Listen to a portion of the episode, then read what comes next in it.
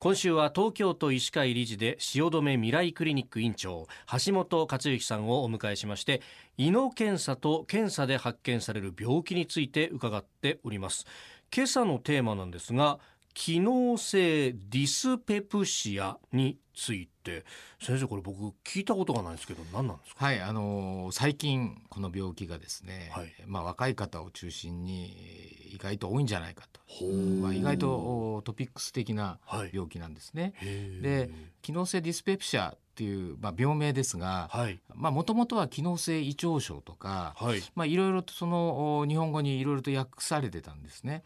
うん。正確に訳すと多分、えー消化吸収不全というような、まあ、形になるんですが、はい。まあ、その日本語の響きでいう病気病名とはちょっと違う病態、えーうん。要するにいつも変っていうわけではなくて、はい。非常に強い症状が起きる時もあれば、ええまあ、全くなんてことない時もあるということがあるんですね。なるほど。不全って聞くとねやっぱええ。り重い病気なんじゃないかと思うけどそういうなんか日によって違う日替わりみたいな感じなそうですすね、これどういう症状で出てくるんですか、まあ、一般的には胃のおもたれ感とか、はい。それからあひどい人は胃が痛くなって胃胃っていうのは要するに上腹部ですね、えー上腹部が痛くなるとか、はい。あるいはなかなかお腹が空いてこない。ああ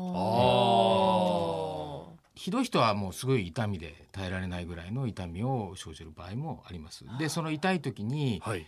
痛いって言ってきて緊急の内視鏡をやってもですね、ええ胃の中にその痛みの原因たるう何か所見が見つからないことがままありまして、はあ、まあ、そういう方につける病名ではあります。うーん。これあの機能性ディスペプシアになりやすい人っていうのははどういう人なんですか、やはりえーストレスが非常に強い方あるいはストレスが強い時。うーん。それからですね、まあ、体型的にはこれはもう私のちょっと経験談でもお話ししますと、はい。お女性に多い。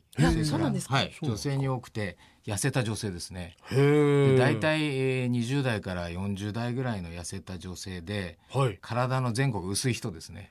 それから内視鏡やるとですね、はいイカ水があるんですね。あ。イカ水、はい。えーでえーまあイカ水自身は全然病気じゃなくて、はい。まあ言ってみれば体型みたいなもんですね。うん。痩せてるとか太ってるとかあー背が高いとかい。そういうような、まあ、体型ですが、まあ、経験的には胃が垂れ下がってる方は非常にえーこうディスペプシア症状っていうんですけど、先ほど申し上げた症状を起こすことが多いというふうに思います。ほう。でもちろん必ずなるわけではなくて、ええ。えええー時と場合ですね。うーんこれでも所見なくだったりする場合っていうのは治療法っていうのは何かあるんですか、えーまあ基本的に胃の働きが悪いんじゃないかっていうところがありまして、はい。えーやはりその胃の働きを良くするうつまり胃胃をこう前動させる、そういうお薬はいを使う、それからあーあとはですね働きが悪い場合は胃酸が食道に逆流するあの逆流性食道炎。胃食道逆流、それが一緒に起きている可能性があります。ええ。ーその時に一緒に起きている。だからあ胃酸の分泌を抑えるお薬を一緒に使う、うーん。まあ、この辺が基本じゃないでしょうかね。ええあとはあ先ほどお痩せた女性っていう話が出ましたけど、はい。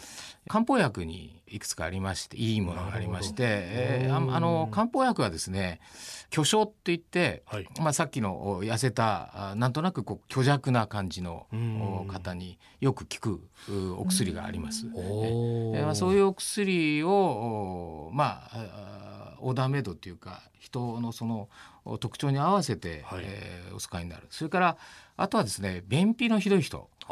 で便秘のひどい人はやはり便秘っていうのは腸のお働きが悪いわけですから、うん。あーまあそれに続いてそれより上流である胃の方の働きが悪い、えーだから便秘を治さなきゃいけないっていうのがありますので胃が痛いって言ってても必ず便通の話はあー問診で聞きます。なるほど、そうかそういうのが複合的に重なってる可能性があると。ねえー今週は胃の検査とその病気について汐留未来クリニック院長の橋本克之さんに1週間伺ってきました、えー先生1週間どうもありがとうございました、ありがとうございました。